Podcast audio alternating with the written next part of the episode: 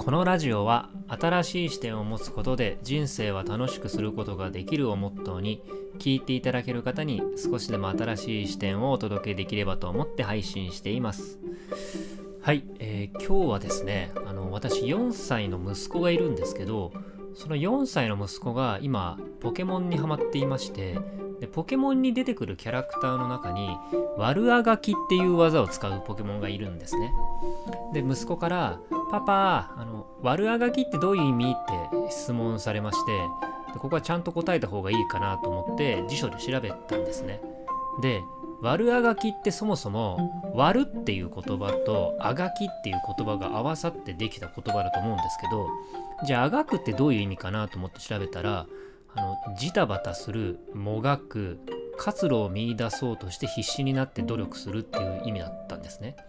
でこの「あがく」って言葉を「割る」って言葉で否定したのが「割るあがき」っていう言葉だと思うんですけどじゃあ「割るあがき」ってどういう意味かなって、まあ、一応調べたらしても仕方のないことを、えー焦ってあれこれと試みることっていう意味だったんですね。で例えばまあ例文でテスト直前にここが出そうと思ってここだけ集中して覚えるなんて悪あがきだとかテスト直前に先生にどこが出そうか聞くなんて悪あがきだみたいなものが出てきたんですけど、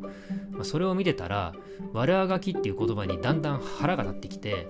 なんでテスト直前だとしても少しでもいい点取ろうとあがいている生徒のことを悪いって言われなきゃいけねえんだよと思ってで何もしないで諦めた人間よりよっぽどマシじゃねえかよ。いちいちうるせえな悪あがきだなんて横から言ってきてって思ったんですね。でそう思った時に「悪〇〇っていう言葉って他にもあるよなと思ってまあ例えばあの悪ノリとか悪知恵とかもあるよなと思った時に悪ノリは例えば渋谷のハロウィンパーティーで裸になって車の上に乗って騒いだ若者とかそのノリと悪ノリの間には境界線がある気がするんです。で悪知恵も、まあ、例えば脱税とかこれも知恵と悪知恵の間に法を犯しているかいないかみたいな境界線があると思うんです。でもあのあがきと悪あがきの間には境界線はないんじゃないかと思うんですよね。だから別に全部あがきでいいじゃねえかと。だからこの悪あがきっていう言葉を作った人はきっとこの挑戦している人を自分は挑戦もせずに鼻で笑っていたタイプなんじゃないかと思うんですよね。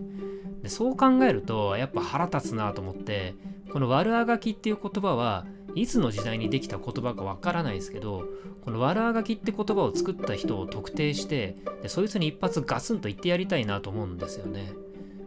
でこの悪あがきっていう言葉ができたのが江戸時代なのか室町時代なのかもう分かりませんけどもしも過去のことだっていうならもうタイムマシンを私が作ってでそれに乗ってガツンと言いに行ってやろうかなと思ってますもしかしたらもうこういう思いからタイムマシンっていうのはできるのかもしれませんねなのでぜひ皆さん期待していてください。で子供にこの話をしたら、まあ、全然興味がない感じだったので